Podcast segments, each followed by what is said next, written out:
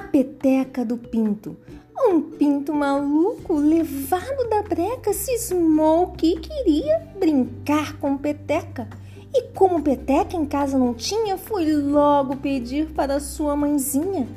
A dona galinha ouviu o pedido e disse: Não tenho, meu filho querido. Então, nessa hora, o pinto sagaz notou quantas penas ali bem atrás pulou com vontade e as penas puxou, a dona galinha, ah, um susto levou. Você não tem pena de mim nessa hora? E o pinto maluco mostrou, aham, tenho agora.